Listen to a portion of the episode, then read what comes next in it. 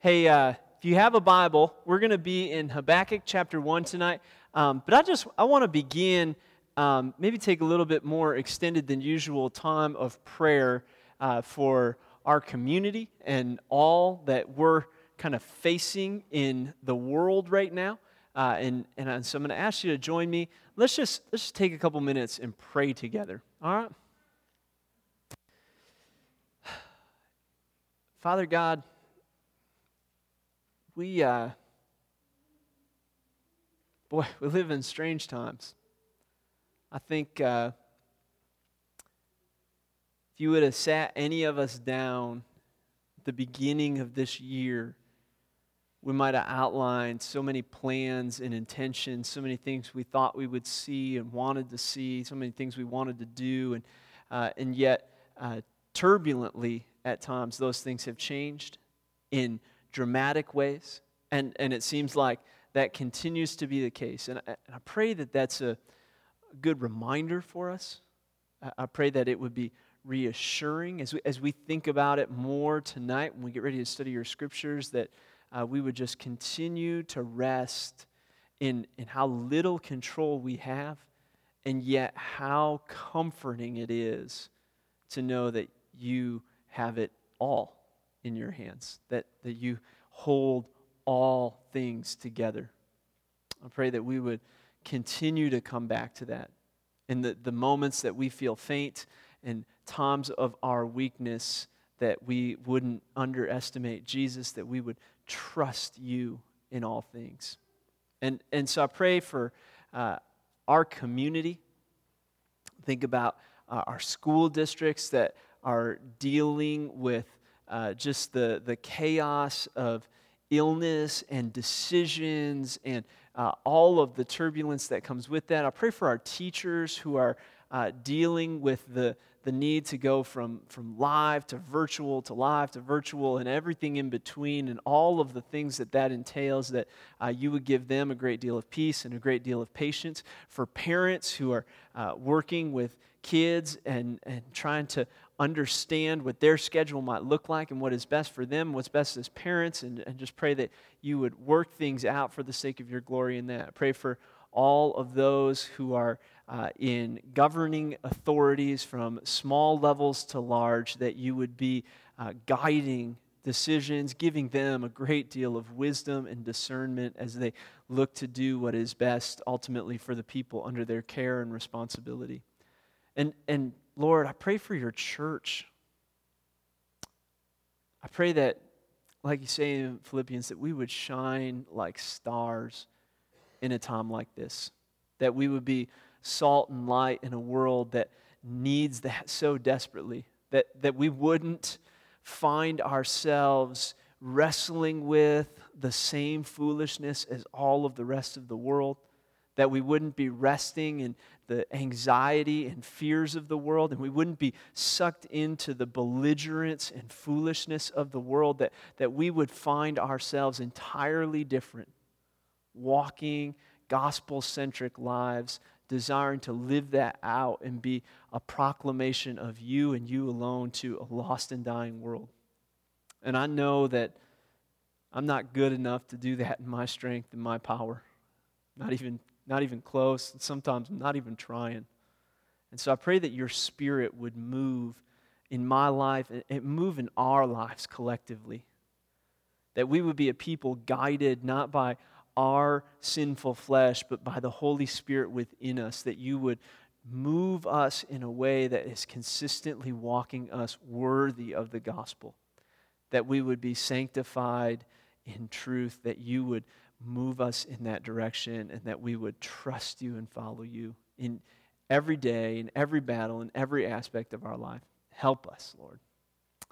So we pray as we study your word tonight that uh, you would bring all of those real, today, relevant things into our context and, and ground them in the scriptures that it might help us and renew us as we go out into this, this weekend and into next week and, and think about it as a, a place where we can be your hands and your, your feet and be the body of Christ. Help us with it, Lord.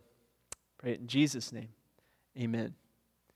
Hey, uh, if you have a Bible, go with me to Habakkuk chapter 1. We're going to take the second half of Habakkuk 1, and then we're going to extend into Habakkuk chapter 2. Uh, we'll probably spend one more week in Habakkuk next week, um, but want to take this as a sort of microcosm or an example of the way that God interacts with us as human beings. And so uh, we're going to kind of look at the text and, and really trying to draw out some principles and some attributes of God, as well as some principles and attributes of man, and some things that you see. And I think one of the things that's so fascinating about this is 2,600 or so years ago when Habakkuk's writing, the principles, both the attributes of God and the attributes of man that are identified and described here, tend to be about the same. A whole lot of things change in all of that time, and yet the way that man responds and the way that God responds are incredibly consistent throughout the history of time. And so, uh, in this, I want to show you kind of the eternal nature of God as well as the patience of God uh, in his workings and the kind of games that we tend to play when we're not real happy with what God's doing in our lives. And so, uh, if you remember, here's what happened last week. We sort of laid out this background uh, pretty holistically where Habakkuk finds himself. Uh, someone afterwards told me, the person that I actually trust and ask a lot of questions to, my wife, um, so don't throw her under the bus, but she said, hey, that was a lot of history really fast. And so uh, today, I came up with visuals. So I got a map Ellie's going to throw that up here, and I'm going to show you kind of, kind of where we are, really quick recap where we are historically in the book of Habakkuk. So, if you know a little bit about the Middle East, mostly I had my laser pointer that I bought on the internet, and so I wanted to use that. So I figured a map would be cool because then I could use my. Uh, anyways, uh, if you know a little bit about the Middle East, here is what it looks like today or about today. Uh, here right off of the Mediterranean Sea is God's people. That's Israel. Uh, and then you go backwards 2,600 years where Habakkuk exists. The northern half of Israel up here has been overthrown. It came in 722. We looked at it by the Assyrian Empire, that is this green and this yellow area here, modern day Syria and Turkey, is kind of where the Assyrian Empire rested. And at Habakkuk's time, are still holding fast as a deteriorating empire. Now, if you remember from previous weeks, that we saw that Nahum tells us Assyria is not going to get Judah. Now, even though Judah puts himself in a pretty precarious situation, they're not going to have to worry about Assyria according to Nahum. However, in between Assyria and Egypt, two of the world's superpowers, lies Judah. Oh, by the way, what we said last week is what is present day Iraq and parts of Saudi Arabia and Jordan is where this new empire, the Babylonians, has started to arise. So if you just kind of look at that map and picture where the Mediterranean Sea is and where the three largest empires in the world at that time exist, you see that Judah is fairly insignificant and incredibly important strategically. I mean, you see that? I, some of you maybe understand more about like military strategy than others, but ultimately, if you have a land that is on the coast that separates all three empires, that land provides quite a bit of value. And so Judah finds itself in a place of um, kind of kind of difficulty and fear and yet, one of the things that's happened recently in their history, coming into Habakkuk's time, is that Josiah, the boy king of Judah, had brought about sweeping reforms and decided that it did not matter what the present situation looked like externally. What mattered was that his people were meant to be people that were worshiping the Lord. And so he brings about reforms in the temple. They begin to see all of this amazing stuff happen. And as they do, uh, things are beginning to kind of look up in Israel. And, and so the, the land of Judah is, is starting to kind of get things together. And as that's happening, Egypt decides that they want to march their armies through Judah. Now, it doesn't tell us why, but look at, I mean, the other two superpowers of the world are north and west of them, and so they're kind of heading that way. Josiah says no, and in his bravery and trust in the Lord, decides, I'm going to get out there like the foot soldiers around me and I'm going to fight. He does so and he dies. Now, here's, here's what's incredible, and this is when Habakkuk begins to write. He dies, and almost immediately, he is supplanted by one of his sons who only lasts on the throne for three months, and is then replaced by another one of his sons, which is a puppet king from Egypt who has put him in place. Both of them instantly unravel the reforms that Josiah has made and begin to do evil in the sight of the Lord, and things get ugly in a hurry. And Habakkuk writes, trying to figure out why his people, who were just looking like they had turned a corner and starting to follow the Lord again, have now rebelled against him. And what we looked at last week was God, in his grace and his mercy, actually answers Habakkuk, doesn't owe Habakkuk an answer, but gives him one and says, Oh, I'm doing something in your days. In fact, fact, the line that we uh, maybe recognize from a verse that is well known in Christian lore, right, is you would not believe it if you were told. And then he goes on to say, I'm, I'm raising up this new empire, these Chaldeans, the empire of Babylon, and they are a impetuous and fierce people, and they swiftly come in and take over land that's not theirs. Their justice ends with themselves, and I'm going to use them to reap destruction on you to exact justice where you see none. And that's a wildly unsettling thing for Habakkuk. Seem reasonable? It should right? It, it should. Uh, because if we cry out to God and go, God, what are you doing? Why won't you let this injustice end? And He goes, Yeah, I'm going to kill everybody. I mean, that the first gut check reaction is, Oh boy, right? Like, maybe I prayed wrong. In fact, that's what Habakkuk's going to do in just a second. We'll look at it. But in this, we said last week that one of the things that we see demonstrated is God's control or God's sovereignty in a situation often supersedes our comprehension of that situation. In fact, uh, frequently what you see in Scripture is God doing things that are going to take place hundreds of years down the road with intentions down to the most minute details. A few weeks ago, when we were in the book of Micah, we looked at it and noted that in Micah 5, he's going to prophesy that Bethlehem will be the birthplace of the Messiah, of the Savior, even though that's in the context of Bethlehem being destroyed by Assyria. Hey, uh, the Assyrians are coming in. They're going to desolate and wipe out this area. And in about 700 years from this town will come the Savior of the world. And God's, God's looking so far down the road that the people simply can't even comprehend it. And so we said that's a, that's a good thing that we would trust in one who has control over the universe beyond what we have control of. And yet, when we get here, you find that God begins this discourse with that you ought to look at the nations, observe, be astonished, and wonder because I'm doing something in your days. And then he says, You would not believe it if you were told. Now, here's what I want you to see tonight that comes true almost instantly in Habakkuk's response. So we looked at Habakkuk's frustration, God's response. Habakkuk now is going to answer God. Pick up with me in verse 12 of chapter 1. Habakkuk says this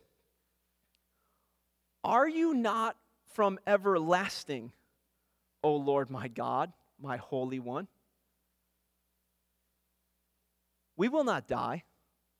You, O Lord, have appointed them to judge, and you, O rock, have established them to correct. Your eyes are too pure to approve evil, and you cannot look on wickedness with favor.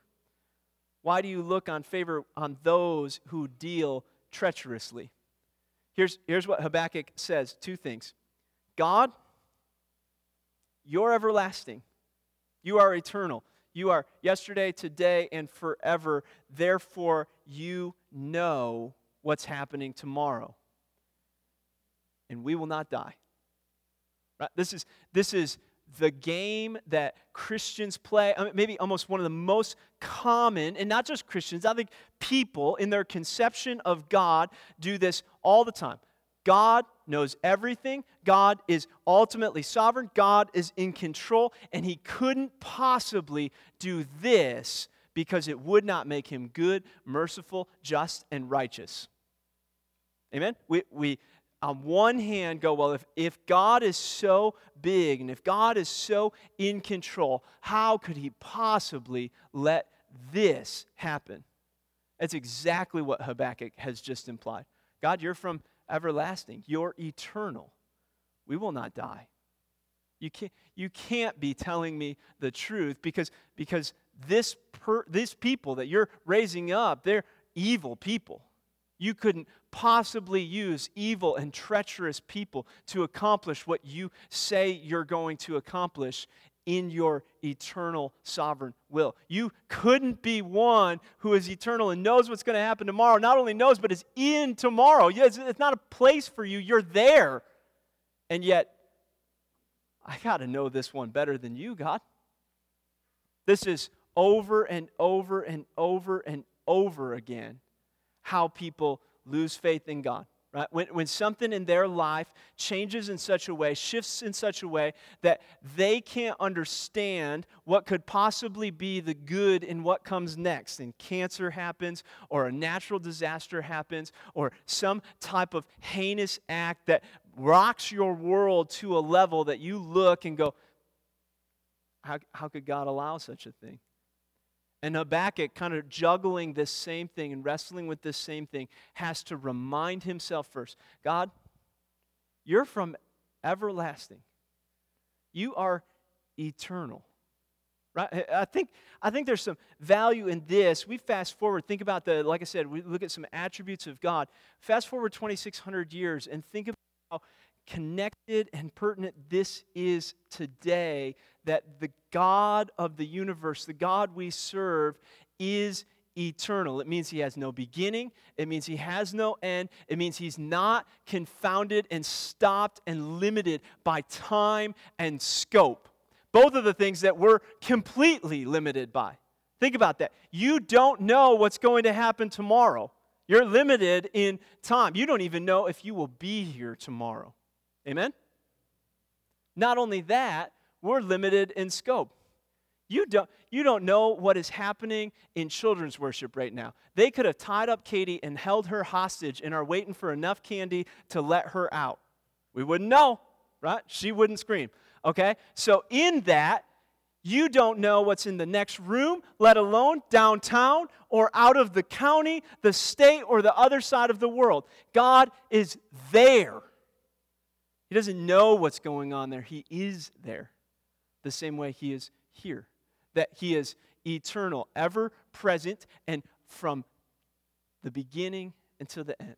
Alpha and Omega. Think about, think about it in this context when we think about all that is going on in the world with the, the unrest politically and socially and in uh, kind of COVID world, that you and I are meant to be a people who can rest and trust that we don't need to know all of the answers because He does. Because He's from everlasting. Because tomorrow isn't something that He's going to get to, it's already there. In fact, uh, this is how Jesus says it. This, uh, in Matthew chapter 6, in the Sermon on the Mount, Jesus is talking through, in the section, if you have a Bible, Matthew 6 is, picks up in verse 25, and it'll go to the end of the chapter. Uh, in my Bible, the subheading of this section, I went to it today uh, to, to copy and paste it, and I went, oh, look at that. The subheading is actually the cure for anxiety. This is how Jesus says it. For this reason, I say to you, do not be worried about your life as to what you will eat or drink, nor for your body as to what you'll put on. Is not life more than food and the body more than clothing? Look at the birds of the air. They don't sow, nor reap, nor gather into barns, and yet your heavenly Father feeds them. Are you not worth much more than they? And who of you, by being worried, can add a single hour to his life? And why are you worried about clothing? Observe the lilies in the field. They don't toil or spin. Yet I say, that not even Solomon in all his glory is clothed like one of these. But if God so clothes the grass of the field, which is alive today and tomorrow's thrown in the furnace, will he not much more clothe you?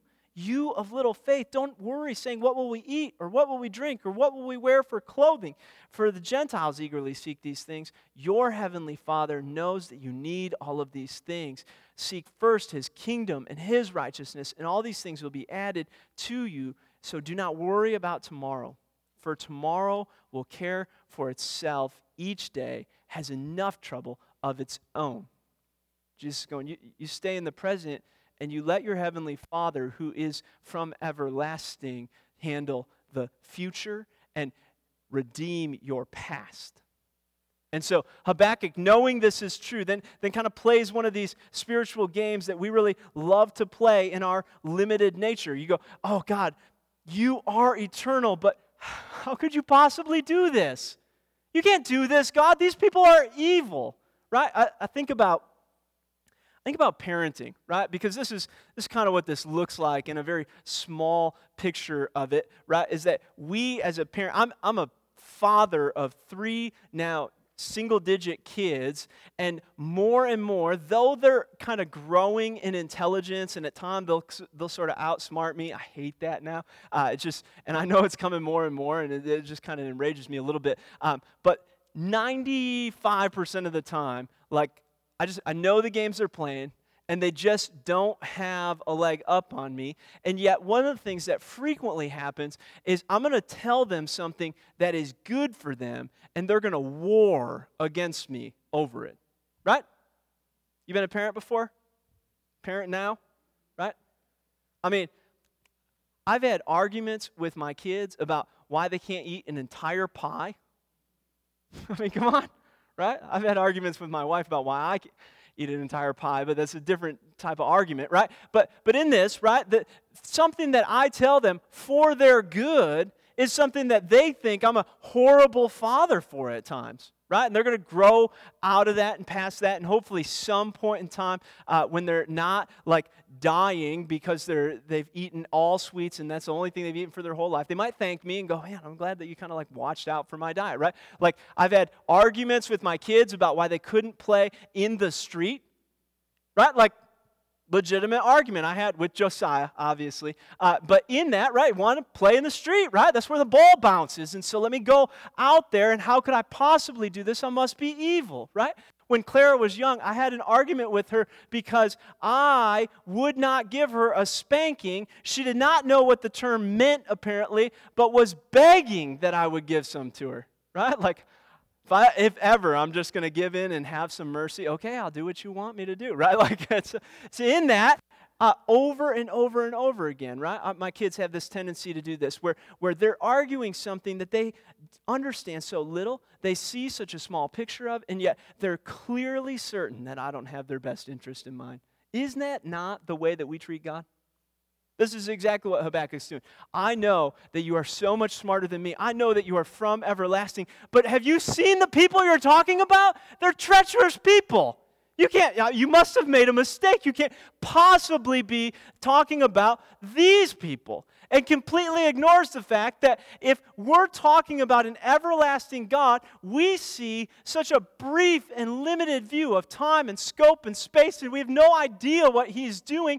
And not only that, but Habakkuk, you're not the centerpiece of the puzzle. And so in this, you ought to trust Him. In fact, not only does he do this, right, like a good and everlasting and merciful and just God couldn't possibly use these evil people. God, how could you, how could you do that? Certainly, I must understand better than you. Here's, here's what he does next, which I think is one of the second most common, perhaps, uh, things that people do in arguing how God can't possibly have his best interest and his purpose and his glory in mind when natural disaster or uh, evil or problems exist on this earth, look how he continues on. Why are you silent when the wicked swallow up those more righteous than they? He says, he says this God, this is his argument. God, you can't possibly do this because the Chaldeans, they're, they're less righteous than we are. Right? We're not righteous. Remember that? That was in the first four verses. Uh, hey, the law is ignored, justice is never upheld, wicked surround the righteous, justice comes out perverted. That's who he's talking about, my people. Now he says, uh, You're going to send them to kill my people? Those people are worse than me, right? We always want to do this. Here's, here's how we have the tendency in our culture to define righteousness we look horizontally and find the worst person we can find, know, or interact with and go, well, at least I'm not him. At least I'm not her. Amen? Is, in fact, oftentimes we're benchmarking our lives by are you good enough? based on the fact that you got a cousin who's serving jail time or your friend over here has their life completely in a disastrous wreck. You go at least i'm not that one. That's how frequently do we do that? In fact you go and, and you find someone who doesn't know the lord whose chances are, uh, according to statistics in the US, four out of five of them are going to say that they believe in heaven. They believe in a God who's going to send them to heaven when they die because, here's the answer. What is it? I'm a good person. I'm a good person. Because, because I know a worse person than me. It's the same argument Habakkuk uses. Now, what's really fascinating about this argument is think about what the Chaldeans don't have. They don't have the temple, they don't have the Pentateuch, they don't have the Torah, right? They don't, they don't have the Word of God, they don't have all of the prophets, these, these are God's people who are living unrighteous lives, despite the fact that they know the Lord and He's told them what they ought to do. And yet, these ignorant people, He's going, no, no, no, they must be worse than I. And in this makes the same argument over and over and over again that I think we see throughout the history of the humanity that ultimately our righteousness can't rest on the perfection and the standard that is godly, but, but it must rest on the fact that there's some people that are worse than us, right? And it goes back again, right to, right to what it looks like to be a child in the arms of your parents, right? Like how frequently, if you have more than one kid, you know this, right? How frequently are you going to be argued with about whether or not something is fair because the other one got fill in the blank, right? All the time all the time all the time because because ultimately what our sinful heart finds us wanting is equity and justice when we feel like we're slighted and grace and mercy when we're the ones offending Amen? That's, that's exactly how we operate. It's no different with Habakkuk as he's wrestling through this. In fact, he goes on, and I, I want to read this to you and just let you think about this a little bit because it's going to make sense next week as we talk about it. But he's going to describe what's happening with the Chaldeans. Why have you made men like the fish of the sea, like creeping things without a ruler over them? The Chaldeans bring up all of them with a hook and drag away with their nets. And they gather them together in their fishing nets. Is they're, they're coming after all mankind, all of these pagan people. They're taking them over, and therefore they rejoice and are glad. Therefore they offer sacrifice. Now listen to this to their net and they burn incense to their fishing net because through these things their catch is large and their food is plentiful. Will they therefore empty their net and continue slaying nations without sparing? He goes, because are they, are they going to be a people who continue to worship themselves and continue to worship their idols and continue to worship the power in their own hands, taking about all of the things of this world? God, again, how could you, an everlasting and eternal God, let this happen? He even concludes it this way. Uh, look at how he begins chapter 2. I'll stand on my guard posts, and I'll station myself on the rampart, and I will keep watch to see what he will speak to me and how I may reply when I'm reproved. He goes, I'm going to go stand out there and wait for the Lord to answer me because, because certainly it couldn't be this way. Now, in the pride of man, look at how God answers. And I think he shows us a couple things. It says, Then the Lord answered me and said, Record the vision. And I, I like this part. Inscribe it on tablets that the one who reads it may run. Can I, can I help you in, in layman's term? What he says? Hey, write it down in stone. It's happening and those who read it better get ready because I'm not I'm not relenting from this, right? Like I love that idea.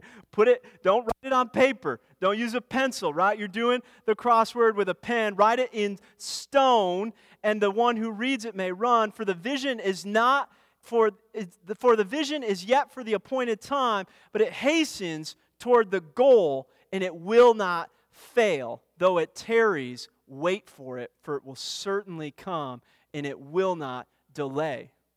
God's coming back at Habakkuk, going, Listen, you, you see so small.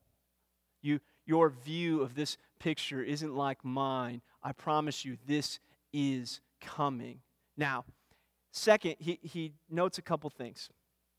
Verse 4 Behold, as for the proud one, his soul is not right within him, but the righteous will live by faith. This verse kind of is a springboard for the rest of chapter 2. And so uh, I'm going to challenge you this week to spend some time reading all of chapter 2 and kind of looking at the ways that God is going to go on to talk about what he'll next do with the nation of Babylon. But in this, he's going to build a thesis out of ultimately what our response to the Lord ought to be, recognizing him being everlasting, recognizing Him being sovereign, recognizing Him being in control in our life.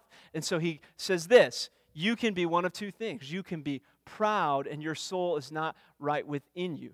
This is not only the place that Babylon finds themselves in, but it's also the place of Judah. That they have walked in their pride, and he warns against such things. In fact, the end of chapter 2 concludes his warning this way. Think about this in the way that we understand pride. What profit is the idol when his maker has carved it, or an image, a teacher of falsehood? For its maker trusts in his own handiwork when he fashions speechless idols. Woe to him who says to a piece of wood, Awake, to a mute stone, Arise, and that is your teacher? Behold, it's overlaid with gold and silver, and there's no breath at all inside of it, but the Lord is in his holy temple. Let all of the earth be silent before him. Here's, here's what pride ultimately amounts to in our life it amounts to idolatry. You see, he, recognized it in Babylon that they would make and fashion their own idols. This is what uh, Habakkuk was inferring when he talks about their nets casting in people and them worshiping said nets, that they were seeing themselves as all powerful and mighty. The most common form of idolatry, I'm convinced, in our culture, 2,600 years later, is self oriented idolatry. That ultimately we're the Lord of our own life, that ultimately we are the ones who determine how we're going to be, what's going to happen, and where we're going to go forth. And in it, God says that kind of pride is going to result in your demise. That if you continue to be one who lives thinking that ultimately this world, this universe, this universe revolves around self, it will end in you recognizing me sitting on my throne. That your pride will lead to a soul that is not right within you. And yet, here's, here's again and again and again and again what you see in the scripture that pride is not, is not the flip side of that insecurity, but rather humble faith. Look at it. But the righteous will live by his faith.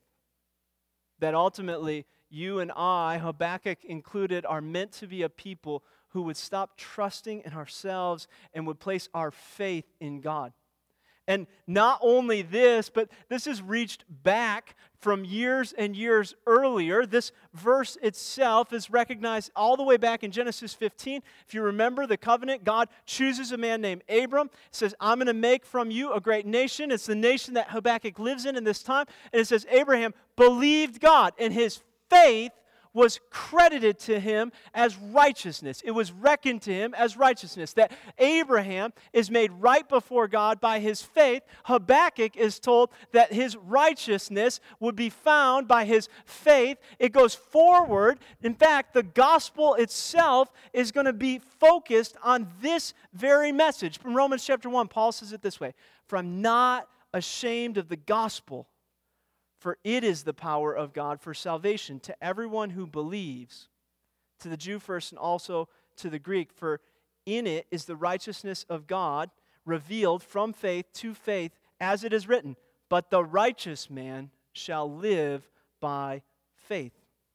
He repeats the same thing in uh, Galatians chapter 3. For as many are the works of the law, are under a curse. For it is written, Cursed is everyone who does not abide by all things written in the book of the law to perform them. Now that no one is justified by the law before God is evident, for the righteous man shall live by faith. Here's what God presents Habakkuk with, and by extension, us. From page after page after page written in the scripture, it comes back to this. You have a choice. You, you are either one who, in your pride, lives with yourself on the throne, believing that you know better than God. Or you, you live in such a way that you argue that, that ultimately you, you must be okay because you're more righteous than them. And yet, you either succumb to the pride of man or faith in God. That God, in His love for you and I, sent His Son to live the life that we couldn't, to fulfill all of the words that the prophets speak to, to bring to conclusion and culmination the truth that we were in need of a Savior.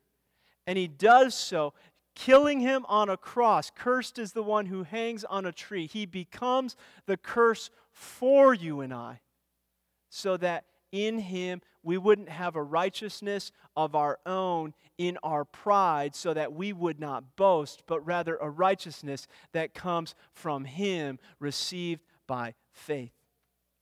That we would be a people who would humble ourselves and believe, trust on Him instead of ourselves. That we would be a people who can give away anything else that this world has to offer, that we would be a people who would not find our worth in anything outside of Jesus Christ and faith in Him. So here's, here's what we do I want to pray. Let's sing a last song. I think about how appropriate the words of this song are. I want you to, I want you to think about this as we sing.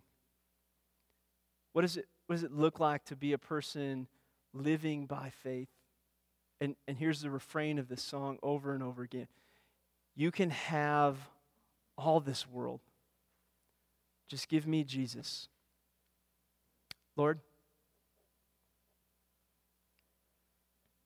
I, I want you, I want my faith to be solely in you. Help it to grow, help it to be constantly as a part of being sanctified, more and more trusting in you, knowing that you're everlasting, God, that you are eternal, that whether or not someone else is more or less righteous, it's a moot point because no one stands righteous before you. Only in Christ are we made righteous.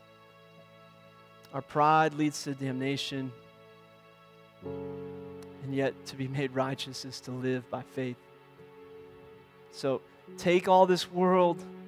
I don't, I don't want it. Give me Jesus. Let us be a people who cling to you. Help us, Lord. Pray it in the precious name of Jesus. Amen. Why don't you